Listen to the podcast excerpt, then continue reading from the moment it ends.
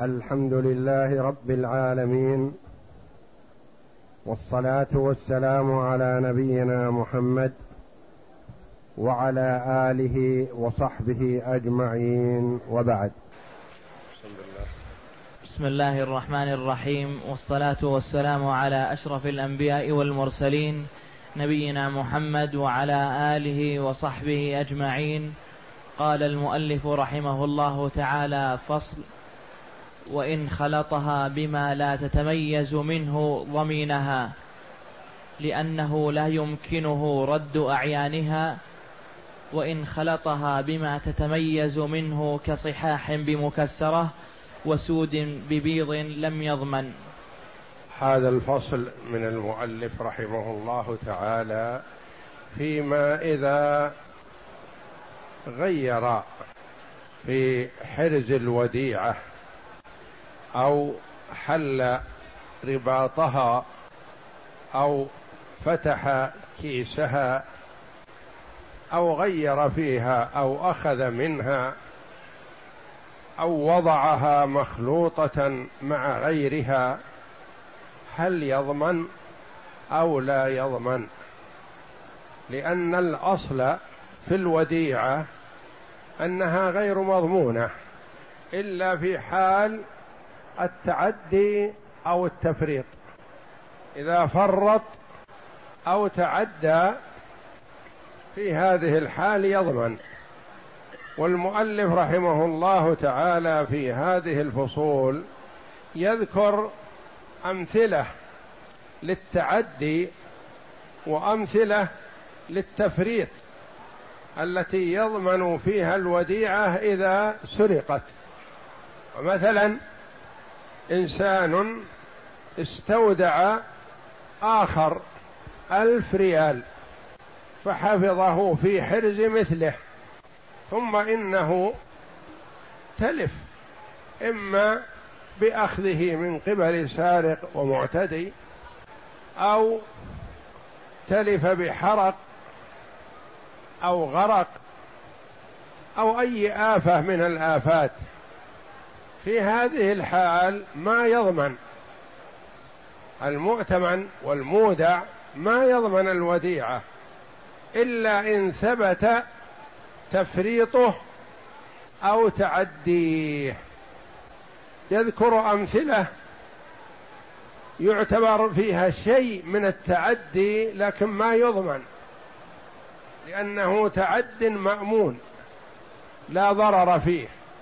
فإن كان هذا التعدي فيه ضرر على الوديعة فإنه يضمنها لو تلفت وإلا إذا لم تتلف يردها.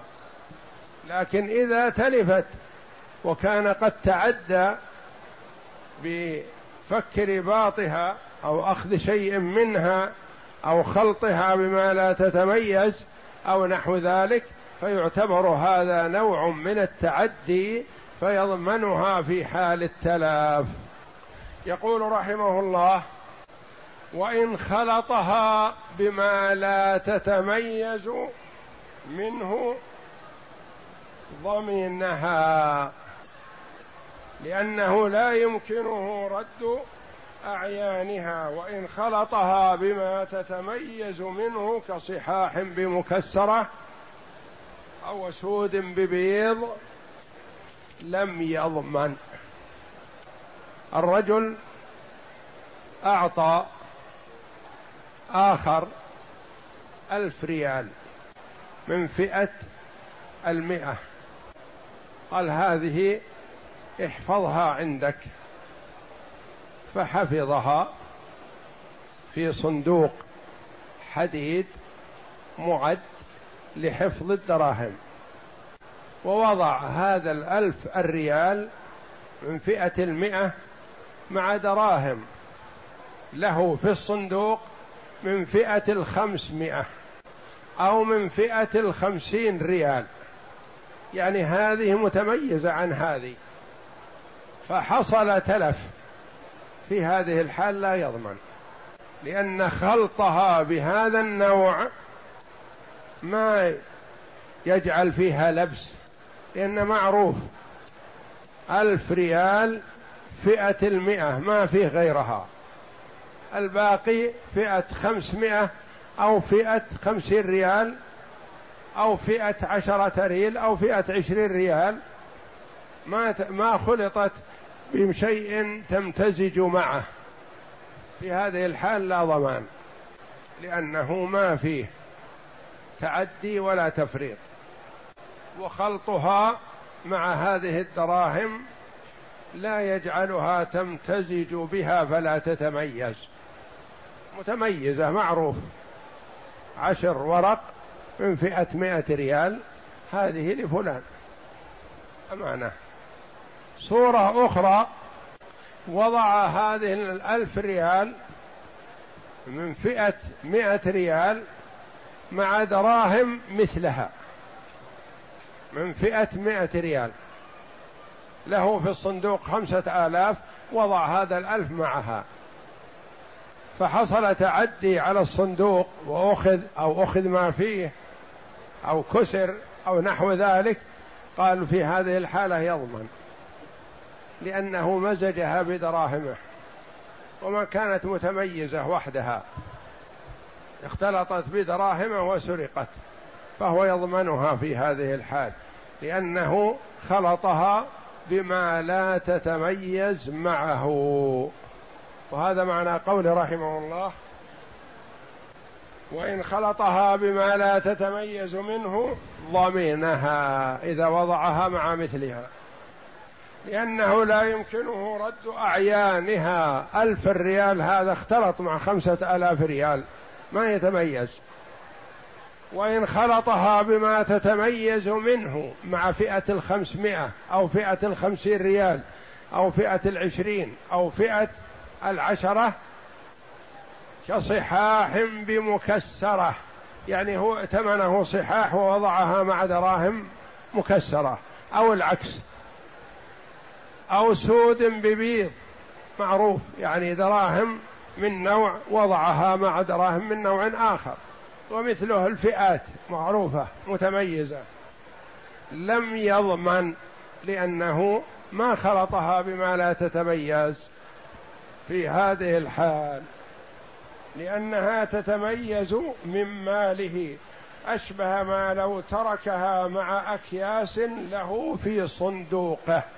يعني وضعها في كيس ووضع هذا الكيس مع أكياس أخر. في هذه الحال لا يضمن إذا تلفت لأنه لم يحصل تعد ولا تفريط. وعنه في من خلط بيضا بيضا بسود يضمن. وهذا محمول على أن السود تؤثر في البيض فيضمنها لذلك. وعنه في من خلط بيضا بسود. يعني دراهم هذه شكل وهذه شكل لكنها يؤثر بعضها على بعض. بخلاف مثلا الذي قلنا فئة خمسمائة وفئة مئة ما يؤثر بعضها على بعض. لكن وضعها مع دراهم قد تمتزج قد يدخل بعضها ببعض أو قد تؤثر البيض وهي للمؤت للأمي للمن ائتمنه والسود لصاحب الصندوق قد تؤثر هذه على هذا. أو تصبغ هذه هذا في هذه الحال يعتبر تعدي فلو سرقت مع دراهمه ضمن وخرج أبو الخطاب من هذه من هذه الرواية من هذه الرواية أنه يضمنها إذا خلطها مع التمييز. الرواية عن أبي الخطاب أحد أئمة الحنابلة رحمهم الله يقول إذا خلطها بشيء آخر ولو كانت تتميز فإنه يضمن لأن المفروض أنه يربطها برباط ويميزها ويضعها في الصندوق فلا يخلطها مع دراهمه. وإن أودعه دراهم في كيس مشدودة فحله أو خرق ما تحت الشد أو كسر الختم ضمن ما فيه لأنه هتك الحرز لغير عذر.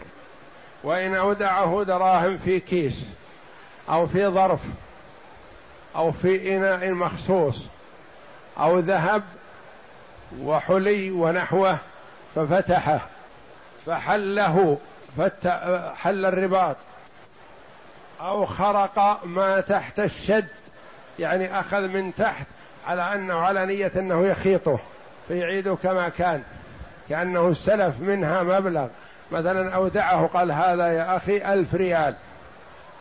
فضة. احفظها في الصندوق. الكيس ما تعرض وإنما فتحه من تحت. الرباط الأعلى ما أتاه وإنما فتحه من تحت وأخذ منه مئة ريال على نية أنه يردها بعد أسبوع أو عشرة أيام. فهو سرقت في هذه الحال يضمنها لأنه تعدى فيها وامتدت يده إليها في حالة ليس هناك ضرورة ولا داع لذلك. فإن كانت فإن كانت في غير وعاء فأخذ منها درهما ضمنه وحده. إن كانت في غير وعاء يعني أعطاه مئة ريال فضة مثلا. هكذا بيده. قال هذه احفظها. فحفظها في صندوقه. وضعها في صندوق. لكنه احتاج وأخذ منها ريال. وصرف على نية أنه يعيد هذا الريال له. في هذه الحال ما تعدى على المبلغ ككل وإنما تعدى على الريال هذا فقط. فإذا سرقت مثلا كلها يجب عليه أن يضمن هذا الريال الذي أخذه منها وما لم يأخذه فلا ضمان عليه حينئذ. لأنه تعدى فيه وحده فإن رده إليها لم يزل ضمانه. لم يزل. لم يزل ضمانه لأنه ثبت بتعديه فيها فلم يزل إلا برده إلى مالكه. إذا أعطاه مئة ريال أمانة بدون رباط وبدون كيس فوضعها في مكان ما حصين ثم إنه أخذ منها ريال واحد احتاجه. ثم بعد خمسة أيام أو ستة أيام رد هذا الريال في مكانه مع الدراهم. ثم إنها بعد أيام قلائل سرقت. التعدي حصل لكن على ماذا؟ على ريال واحد. وهو قد رده ووضعه في مكانه. نقول يضمنه وحده. لأن هذا حصل في تعدي فيضمنه. فلو ردها قبل السرقة إلى صاحبها ثم عادها إليه أمانة فإنه لا يضمن لأنه يبرأ من الريال الذي تصرف فيه برده إلى صاحبه لكن ما دام ما رده إلى صاحبه فعليه الضمان. وإن رد وإن رد بدله وكان متميزا لم يضمن غيره لذلك. رد بدل هذا الذي أخذ وكان متميز الذي أخذ مثلا ورد بدله ضمن هذا البدل الذي أخذ إن سرقت جميع وإن لم يتميز ضمن الكل لخلطه الوديعة بما لا يتميز. وإن لم يتميز هذا الذي أخذ ما تميز ضمن الكل لأنه يتعذر عليه أن يرد الوديعة كما ائتمنها. وظاهر كلام الخرقي أنه لا يضمن غيره لأن هذا هو المقدم وكلام الخرقي أنه لا يضمن إلا ما تصرف فيه وهو الريال واحد. لأنه لا يعجز عن ردها, ردها وورد ما يلزمه رده معها. يعني أنه لو لم يتميز فهو قادر على أن يرد ما أخذ مثله سواء بسواء بلا زيادة ولا نقصان فلا يضمن إلا ما أخذ وتصرف فيه وما لم يتصرف فيه وسرق من حرزه فلا ضمان عليه حينئذ. ومن, لزم ومن لزمه الضمان بتعديه فترك التعدي لم يبرأ من ضمانها لأن الضمان تعلق بذمته فلم يبرأ بترك التعدي كما لو غصب شيئا من دار ثم رده إليها وإن ردها إلى صاحبها ثم ردها ردها صاحبها إليه برئ. من لزمه الضمان لشيء ما ورد بدل ما لزمه من الضمان ثم سرقت فإنه فإنها مضمونة عليه يلزمه ضمانها لأنه تعدى. متى يسلم من عهدتها؟ إذا ردها إلى صاحبها ثم عادها صاحبها إليه وقال احفظها عندك. أما ما دام أخذ ورد ثم سرقت فإنها تكون مضمونة عليه لأنه تصرف فيها. مثال ذلك مثلا أعطاه مئة ريال أمانة فحفظها. ثم إنه احتاج في ليلة من الليالي وأخذ المئة الريال هذه وتصرف فيها. وأعطاها من يطلبه شيء. بعد يومين أو ثلاثة حط وضع مئة ريال مكان المئة السابقة. ثم بعد هذا سرقت. فإن الضمان عليه حينئذ لأنه تعدى على الأمانة التي اؤتمن عليها. ولو وضع بدلها. فإن جاءه صاحبها وطلبها وأعطاها إياه أعطاه المئة المتغيرة ما هي المئة السابقة. ثم ردها صاحبها إليه ليحفظها فسرقت فلا ضمان لأنها برئت ذمته من الأولى بردها على صاحبها. والتصرف الأول انتهى وانتهى مفعوله وضمانه برد المبلغ إلى صاحبه. فإن ثم إن صاحبها ردها إليه مرة أخرى فلا ضمان عليه حينئذ. لأنها وديعة ثانية وإن ابرأه من الضمان برئ لأن الضمان حقه فبرئ منه كإبرائه من كدينه. لأنها في ردها من قبل صاحبها أصبحت وديعة ثانية. في صورة أخرى إذا قال له أعطيتني أنت مئة ريال وأنا احتجت وأخذت منها عشرة ثم إني رددت العشرة عليها. وهي الآن موجودة يا أخي عندي. أريد أن أدفعها لك. أخشى أني آخذ منها شيء آخر ثم تسرق ثم يكون الضمان علي فدراهمك هذه كانت مئة وأخذت منها عشرة ورددت العشرة خذها يا أخي معك وأرحني منها. قال لا يا أخي خلها عندك. وحتى لو سرقت أنا ما أطالب في ضمانها لأني أعرف أنك حريص عليها ومخلص في حفظها فلا أطالبك بضمان. فقال إذا دعها عندي لا بأس.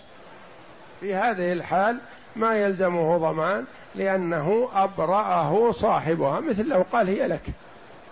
أو قال ما دمت إلى هذا الحد تستأذني في تبديل عشرة بعشرة أخرى يا أخي كلها تراها لك. فيملك هذا. فكذلك يملك إذا قال له لا يا أخي خلها عندك وحتى لو سرقت أنا ما أطالب في ضمان. أنت بريء منها لأني عارف أنك ثقة وأمين ولن أطالبك بضمان فإنه لا ضمان عليه في هذه الحال لأنه يملك إبراءه. فصل.